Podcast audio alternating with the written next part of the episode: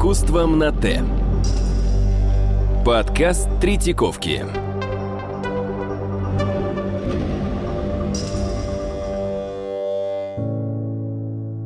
Меня зовут Карпова Татьяна Львовна. Я являюсь заместителем генерального директора по научной работе Третьяковской галереи, доктор искусствоведения и куратор выставки Семирадского в Третьяковской галерее. Мы продолжим с вами разговор о нашей выставке и о ее главном герое Генрихе Ипполитовиче Семирадском. На нашей выставке есть еще несколько мультимедийных инсталляций. Можно увидеть мультимедийную программу, которая посвящена теме «Семирадские фотографии». Семирадский очень интересно работал с фотографией. Фотография становится и соперником изобразительного искусства второй половины XIX века, и помощником художников с другой стороны. Семирадский сотрудничал с итальянским фотографом Микеле Вангом, у которого была мастерская в Риме, и это была вот просто целая такая сложная многоэтапная история. То есть Мирацкий выбирал натурщиков. Для натурщиков сшились костюмы. Эти натурщики приводились к мангу, у которого во внутреннем дворике были проложены рельсы. На эти рельсы устанавливалась такая платформа на колесах. На эту платформу усаживались натурщики. Их обрежали в специальные наряды, драпировали их. Им устанавливали позы. Были специальные устройства, которые помогали эти позы держать. Потом их катали по этим рельсам на этой платформе, для того, чтобы уловить вот эти лучи солнца, чтобы они правильно освещали всю группу, а иногда это был не один натурщик, а группы целые, целые такие связки, связки тел, нужные Семирадскому. И Манк фотографировал эти группы. И потом эти фотографии Семирадский использовал в своей работе. Он иногда по ним делал какие-то уже карандашные эскизы, потом в мастерской с этими же натурщиками работал, делал живописные эскизы. И когда его упрекали в том, что его картины стоят дорого, он говорил, что и работа его очень длительная и дорогостоящая. И сказать «сойдет и так» – это не путь для большого художника. Поэтому вот эти коллекции, которые он собирает, натурщики, работа с мангом, вообще вот весь этот процесс, он действительно был сложный, и не случайно называют и Семирадского, и вот художников, которых я называла, художниками-виртуозами. Они, конечно, отличались, они отличники Академии, действительно, и они отличались огромным трудолюбием. И вот этот путь к картине, вот он показан на этой мультимедийной программе. Другие наши мультимедийные программы, вторая посвящена графике. У нас есть э, небольшой графический раздел на выставке. Графика Семирадского – это тоже очень интересная страница его творчества. Его графические альбомы преимущественно находятся в Кракове и в Варшаве. И они совершенно по-другому раскрывают нам художника. Дело в том, что в позднем академизме, ну вообще в академизме, личность скрыта за стилем. И нам трудно понять вообще, что это были за люди, какая у них была вообще психология, характер, Семирадский или Бакалович, или Бронников. Нам трудно это представить. И вот графика Семирадского – это такой параллельный мир. Там много набросков, там каких-то путевых, там есть карикатуры. Иногда он превращает, видимо, каких-то несимпатичных ему людей в каких-то монстров. И он соединяет их черты лица с какими-то хоботами, с какими-то вот действительно элементами, так как он защитил диссертацию по инстинктам насекомых, он это очень хорошо себе представлял. То есть он видит в людях какие-то звериные насекомые черты. Есть просто такие альбомы, где вот вдруг возникают среди разных набросков идиллии эти монстры.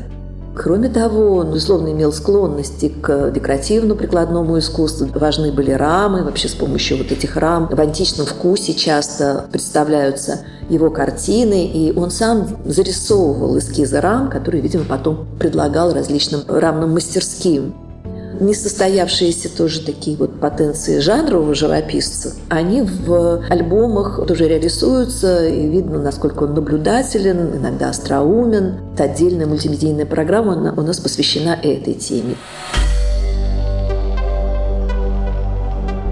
С искусством на Т. Подкаст Третьяковки.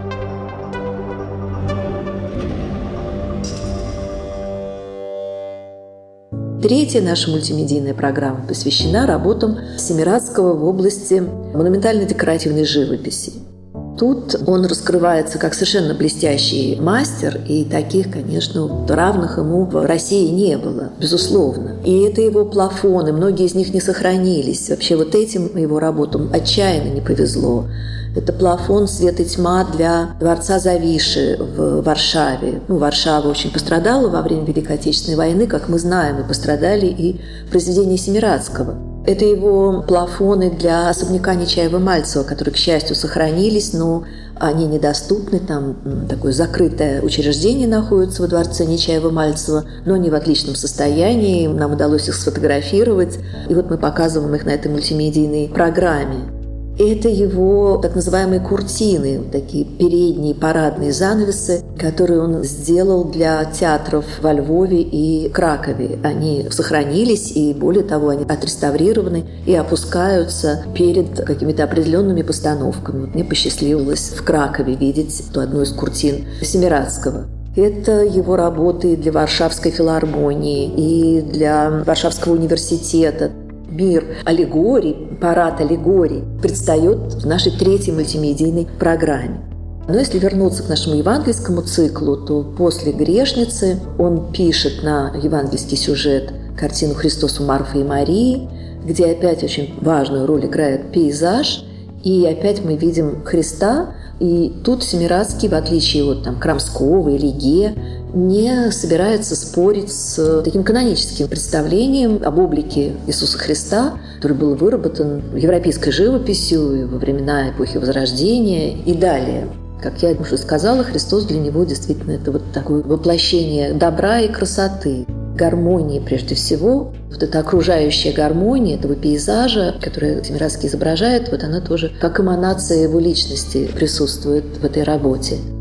Из частного собрания мы показываем в этом разделе работу э, «Привели детей». И надо сказать, что в последние годы Семирадский работал как раз над э, евангельскими сюжетами. Это вот «Привели детей» и «Несение креста», которые мы не знаем, где эта работа находится. Произведения современного искусства включены в различные разделы нашей выставки и существуют в диалоге с работами Семирадского.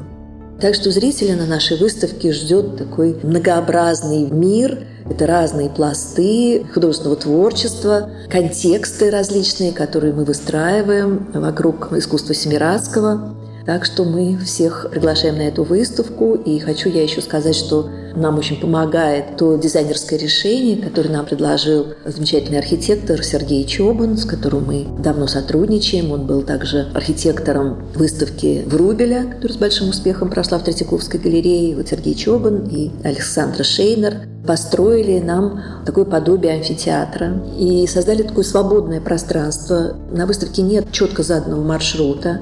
Можно двигаться в разных направлениях.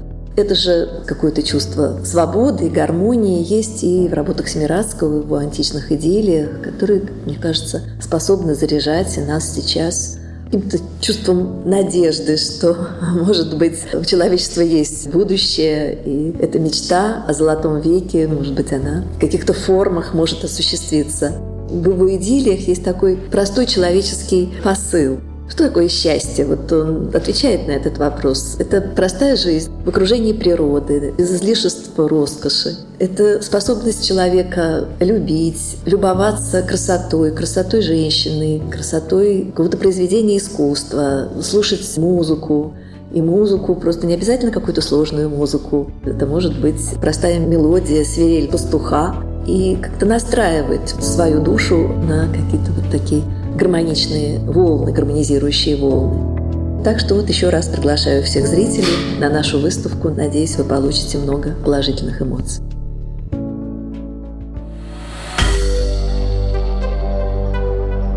Компания «Подкаст Про». Подкасты премиального качества.